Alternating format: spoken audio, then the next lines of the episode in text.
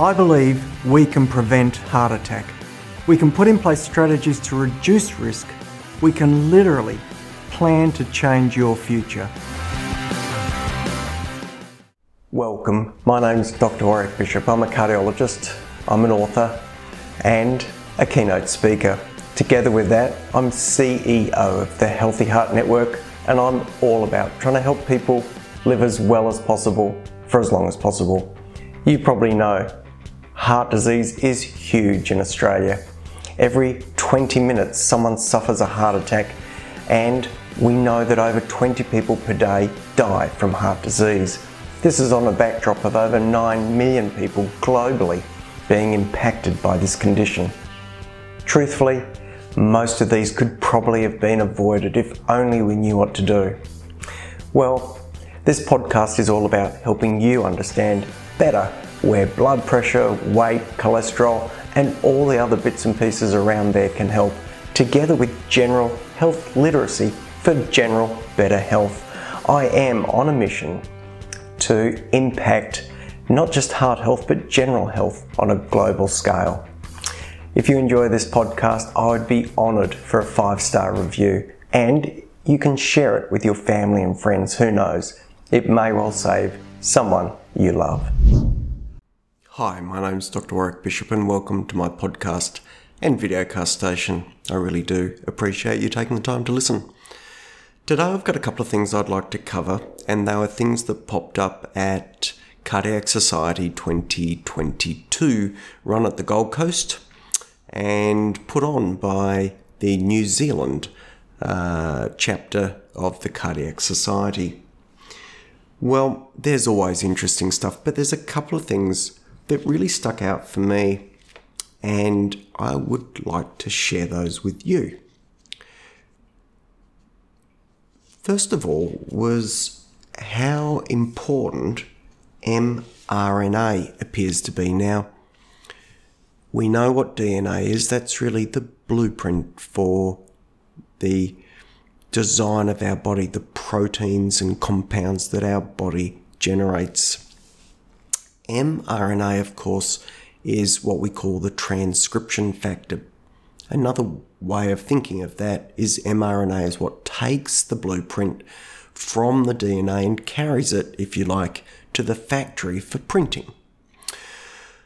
Well, we have become aware of mRNA broadly because of COVID and the Pfizer and Moderna vaccines, which are mRNA based. But it remains a bit of a mystery, and what's really interesting about mRNA is it will provide an awful lot of medical opportunity for us in the future.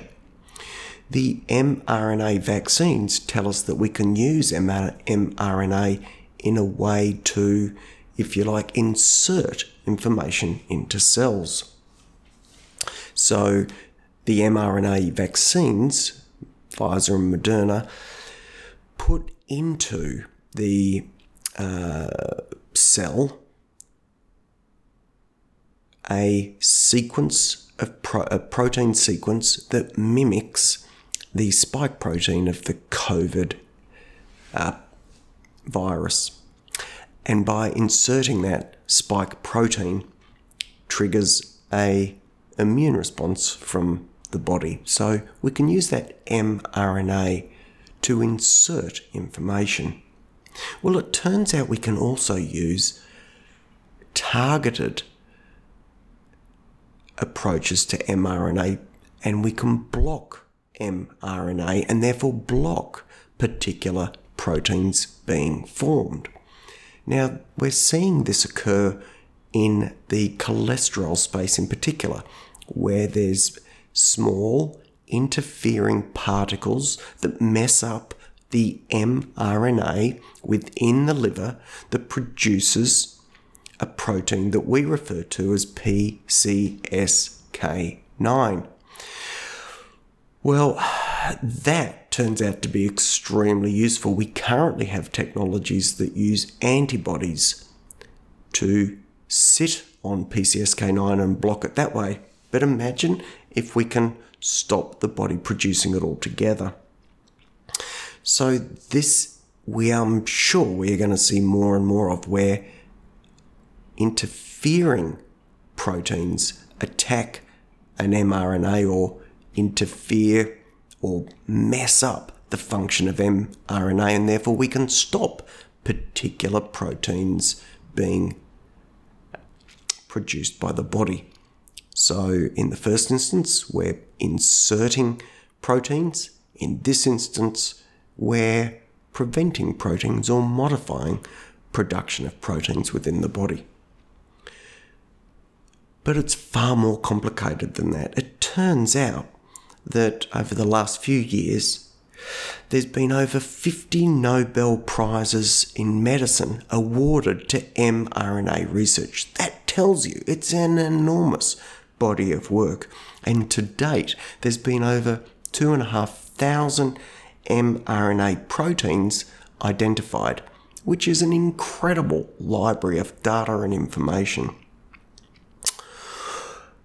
What we are seeing as well is that these mRNA proteins can be a result of different strains and influences on the cell. So, for example, a heart in cardiac failure may upregulate one of its mRNA proteins.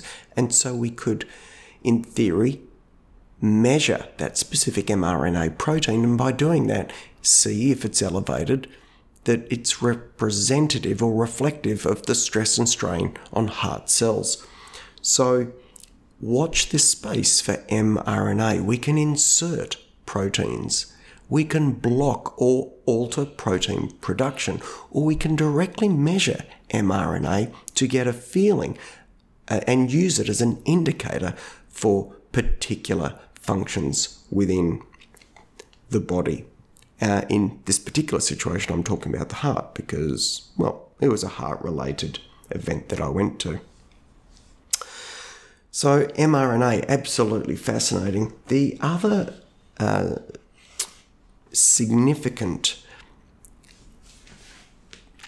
uh, topic that was covered through Cardiac Society 2020 in the Gold Coast was really around amyloid. And amyloid is a difficult concept, but try and imagine that for some reason the body produces proteins, and those specific proteins drift around in the body, but instead of being cleared and broken down, they accumulate and collect in different organs.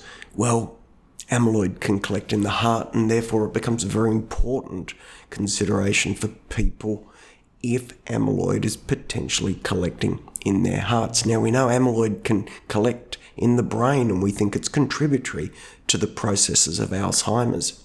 In the heart, it's contributory to the heart becoming stiff because that protein sits in there and thickens it all up. It makes it harder for that heart to relax. And there's a number of things that drive that protein production. One of them is what we call from the bone marrow or from a, if you like, a cancerous single cell line producing a, a protein that accumulates to excess in the body. Someone who has um, someone who has a plasma cell tumor or a myeloma may well suffer from this sort of problem. We also see amyloid collecting in individuals as they age. And we also see amyloid collecting in people by way of a genetic predisposition from their liver and their liver production. So, a complicated space. But the reason it's becoming more and more important is as we get better and better at identifying it, we're starting to find opportunities for treating it. And it looks like we've got multiple areas for potential intervention, and particularly so because some of the interventions may well swing off mRNA interventions, which is what I talked about before. Finding targeted mRNA therapies that literally stop or block or interrupt the production of these proteins, which are detrimental. And so these two sort of aspects tie together. Anyway, uh, fascinating space. Watch uh, how this will develop. We will see more and more mRNA uh, use, both through uh, both for therapeutic and for diagnostic purpose, and amyloid. There's more and more of it around as people are aging and we're identifying it better. We are going to find more and more opportunities to improve the way we manage it. Well, I hope you found that interesting. If you would like to share this podcast with someone you know, please feel free to. If you'd like to give me a positive review, I'd appreciate that. If you haven't got anything good to say, don't have to say anything at all. I'm going to wish you the very best till next time. I hope you live as well as possible for as long as possible. Take care and bye for now.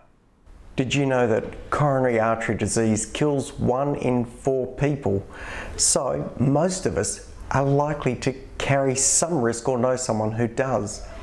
If you're interested in finding out more about how to evaluate that risk, check out www.virtualheartcheck.com.au. It'll give you information about risk and what else can be done to be even more precise.